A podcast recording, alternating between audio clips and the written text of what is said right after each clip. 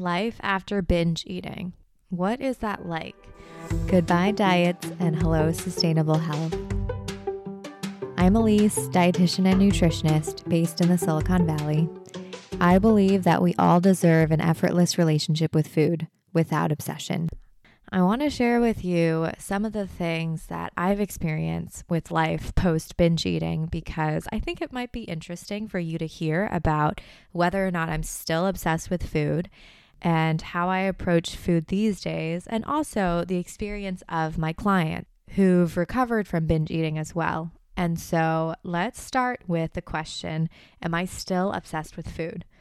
Honestly, short answer yes. So, for a long time, I was always scared of feeling hungry. So long after I had stopped binge eating, I was still overly thinking about food. You know, what am I going to pack for a snack? If I'm going to be out with friends until this time, I should plan a meal or plan something to have with them. I was always trying to make sure I didn't get too hungry. It almost felt like I was obsessed with preventing that level of hunger. And so I was overly prepared and thought about it a lot. I know that sounds a little bit silly, but I just didn't want to get to that level of primal hunger that would trigger a binge. So, for years and years and years, and honestly, to this day, I think it's partly a great thing, but partly I think friends would say that I'm a little bit too extra. I always have a baggie full of nuts and chocolate and fruit for years, every single day, if I left the house, I had a mantra keys, cell phone, water, snacks. oh, hold on. There's wallet too. Keys, cell phone, wallet, water, snacks. It was five things. I would say it like it was a prayer because the days that I was left stranded, hanging out with friends, we were really in a great conversation, but then I got hungry, I was stuck and it felt like I was stranded and it it brought about a lot of frantic energy. You know that feeling when you're hungry, you're almost frantic and super antsy? I never wanted to feel like that, but sometimes I would be stuck in a park three hours later chatting with friends. It's like, oh man, I really only have water on me. That is so helpful. Where am I? What am I going to do? I can't even focus on the conversation anymore. So, even when I was dating my current boyfriend, I felt like a bag lady. You know, he always mentioned, Why do you need to bring a snack with you everywhere? We're just running one errand. And I was like, No, you don't understand. I need to have my snacks with me. So, anywho, just so you know, for years, that was me. That was my MO. I was known as the bag lady, the snack lady. That was just me. That's okay. If you're at that point, I'm going to let you know that you're just being super proactive. You're just taking care of your needs and you know what you need to get through the day without getting into a binge. So, good for you. You are thinking ahead. Not many people are, are as prepared as you, so you may seem abnormal, but I promise you're just trying to think ahead. What I will say is, fast forward, I am at this really cozy, comfortable place with food now where even if it's my dinner time or lunchtime, I don't feel that frantic, antsy sort of hunger anymore.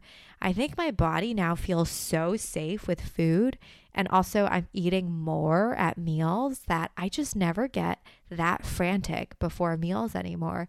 And so say it's like 12:30, which is usually when I have my lunch, even if I push 1 or 130, I'm calm. I am recording this podcast at 103. Usually I would have my lunch at 12:31, but you know what? I don't even really I don't I'm not frantic. I'm not thinking about food. I could finish recording this and go eat after. If this was me 5 years ago, you best believe I would not be doing this right now. I would have fully dropped everything and eaten something or else I would have exploded at the closest person next to me, which is usually my boyfriend, and that would have not been very pleasant. And so these days, I'm really kind of relishing in this calm where I'm eating more meals. And if I'm half an hour, an hour late to a meal, I'm good. I am Gucci. So that is something that I want to share with you. It does get easier over time. And even though I had been quote unquote eating intuitively for years, it took me years to get even more calm with food. So I think it gets better over times, guys. So keep that in mind. And there are still times that I am hyper aware about certain things. So, case in point, I'm going to share with you something kind of silly, but not really. Hot Cheetos is one of my favorite snacks. Something about the spicy, sour, crunchy combination is like the best trifecta for me. And so, for a long time, I was really obsessed with hot Cheetos. And back in my binge eating days, those were my go to salty snacks. Fast forward to, to recently, or even a few years ago, I would still count the number of Cheetos I would eat. Anything that was like a chip or a cracker or a hot Cheeto, I would sometimes still subconsciously count the number, or I would count the number of handfuls. And hopefully, this isn't triggering, but I just want you to know that if you feel like you still have some of those residual food rules or patterns, it's okay. I think the biggest difference for for me when I was counting my handfuls in my intuitive eating days was it didn't matter to me if I had four extra handfuls. I just, I don't know, I just liked kind of knowing approximately how much I was eating. It didn't matter if it was one handful or five. It didn't trigger any guilt. Instead, it kept me a little bit more mindful because I think sometimes with those snacks, it just is very easy to forget how much you're eating. So I think the only big difference is if counting and tracking is causing you guilt and you're feeling out of control and you feel the need to count, then I think we can talk about that. DM me, we can talk about it together. But if you're counting because you want to just stay mindful and it's not provoking any guilt, I think that's okay. And again, for a long a long time in my intuitive eating days, I would kind of count that, my hot Cheetos especially. But these days, what I end up doing is just pouring it into a bowl and I'll have a few and I'll have another few. And I don't know, sometimes I'll finish the bowl and sometimes I won't, and it's cool. Sometimes it's just it just gets too salty, honestly, and I just need water. And by the time I finish drinking my water, I'm like, okay, I've had the taste of hot Cheetos. I'm good, moving on. And sometimes I'm probably still a little bit hungry, and so I finish the whole thing. Not not a bother. And I'm just kind of highlighting how, in the beginning of trying to let go of food rules, I counted my handfuls or the number of chips. But these days, not so much. So, again, for me personally, it got better over time. It became more nonchalant. My attitude to these things became more calm. And that's just what ended up happening for me. So, what the end of this food freedom tunnel looks like, it's not it's not super linear. You know, some things you're going to have an easier time with, others not so much. You know, from my example, you can you can tell I had a very hard time training my body to feel safe, right? I felt like I was still really scared of feeling hungry. So I was extra, extra uber prepared. And that's good. I think for me personally, I just was extra prepared. Not a bad thing. It might have seemed funny to other people, but I felt like I was taking care of myself. And for you, you might be struggling with something else and it takes longer for you to get through that. It's not like one day when you get to food freedom, you're just not going to think about food ever. You're not going to be obsessed. You're not going to have any sort of residual food rules. That takes time. You know, even after years of practicing intuitive eating, I surprise myself sometimes by saying, wow, I had a really big breakfast today, feel really calm at noon and one. I think I like that feeling. Let me try that again. I think to this day, I learned something new about myself and how I approach food. And none of it's good or bad. And just new p- patterns and new ways of doing things emerge over time, just because we're always changing, right? And I remember this last and most recent example was breakfast. For me, I am a creature of habit. I literally can eat the same breakfast every single day for like two years and be perfectly happy, happy as a peach. So, for two years back in the day, I would eat um, the sweet potato, egg, almond combination. Great, love sweet potatoes, especially because I stab it with a knife a dozen times and then basically microwave I nuke the heck out of it for six minutes and it's fully it's fully cooked and it honestly tastes like a baked sweet potato. So a tenth of the effort tastes great. Anywho, I, I literally could have that for years on end and I did. And then I just transitioned to something else. But these days, finally this year, I am trying out new things for breakfast. Maybe every other day I'll have a sweet potato, and then the other days I'm filling with a porridge or some other thing or corn or whatever it is I want to eat. I feel like my my desire for variety has really increased this year. Maybe it's because I have extra time to cook or something. I'm just working from home. So every morning and before meals, I have this leisurely time to prepare and really think about what I want to eat. And that has been such a blessing because when I really take the time before a meal in real time, not just like a pre prepped weekend, I've done a huge batch of something meal, but when I can really sit down before a meal and think, oh my gosh, do I want something soupy? Do I want something cold? Do I want something spicy? It really helps me find the joy in eating again. And I get excited about my meals much more so these days with the variety and with those check ins, much more so than before. So I'm even surprising myself with, wow, my body really likes variety. Wow, this is so enjoyable.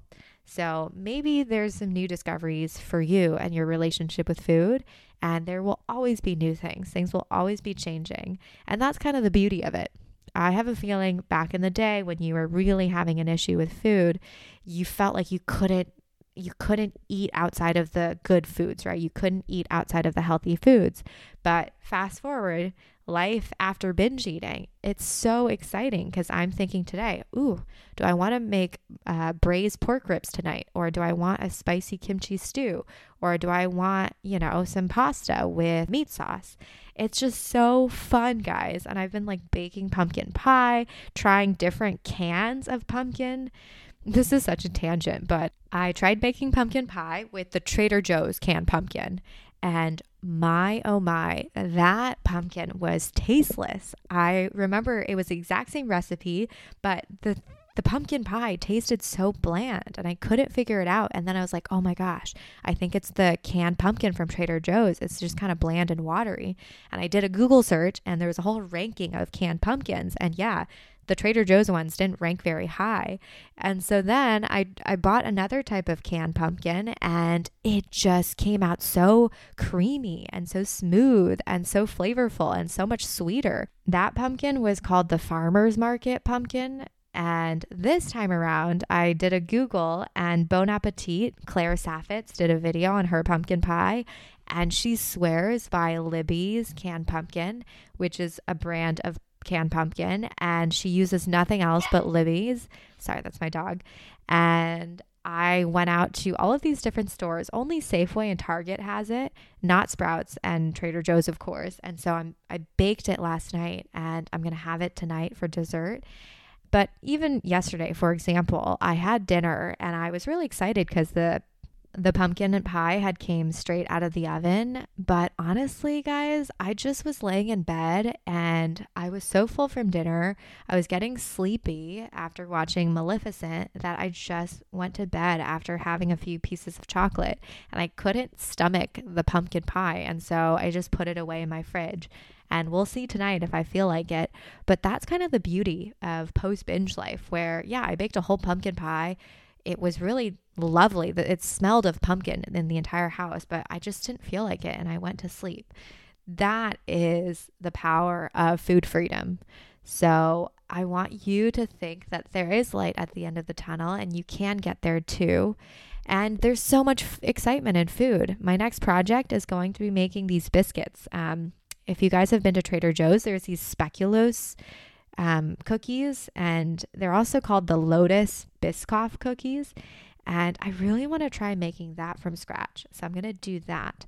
But this is coming from someone who didn't eat gluten, sugar, or dairy for years, years and years and years, because I thought it was devil's food. And so now that I'm super excited in the kitchen baking, who is this new me? This is so strange. So I'll maybe share some of my baking adventures with you guys, but I'm finding so much fun just in trying new foods. And I hope you get to this point too, guys. So until next time, that was all I wanted to share with you guys today. Just having fun in the kitchen with food, life after binge eating. It gets better. It gets better just like wine. To start the year strong, I'm so excited to announce my course that's launching in Jan 30 Days to Binge and Body Freedom. I'm relaunching it again at the beginning of Jan because I know how tough this time of year is. And this is the time that you need the most support. And I want to make sure you have it. And a lot of you don't have the time or energy and resources to invest in months of private coaching with me. So this is the more accessible option. And imagine waking up and not feeling bogged down by food. If you're scared of gaining weight but also can't stand this awful relationship with food, you're in the right place. And you've probably listened to my podcast and read the book and done the things. But what you're missing is a process where it gives you bite sized pieces. You need that step by step guidance to introduce trigger foods and let go of food rules slowly so you don't end up binging. What's new about this course this time around is that I'll be offering live support during every week of this program. So you get live calls with me every week where I address your roadblocks and your stumbling points. What I'm most excited about this time around is that there's a community aspect. There will be a group of people in similar shoes as you who will be doing this with you. And so you'll be making friends along the way and supporting each other through this private community group. And so you won't be going at it alone, which is what most people struggle with. Intuitive eating is one of those things where it's an upstream battle with culture and society. If you don't have people with you cheering you on, helping you navigate the day to day scenarios, and supporting you when you're falling and giving you a hand, it can feel really lonely. And I know so much of the time it feels lonely and shameful and embarrassing. But when there are people that are going through the same thing as you, it feels really uplifting and empowering, like you can take the next step forward. So I invite you to explore this course that I'm offering.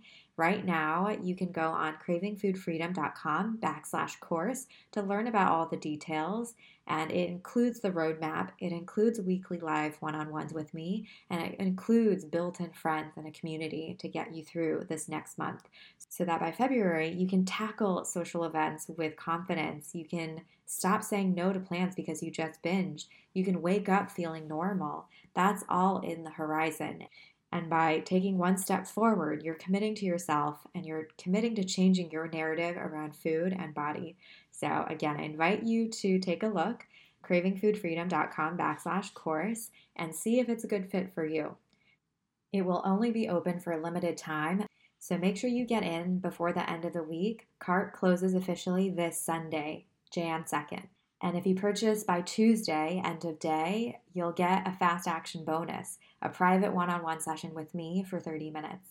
So if you want to get in, get in right now before Tuesday, end of day, to get that one on one session with me.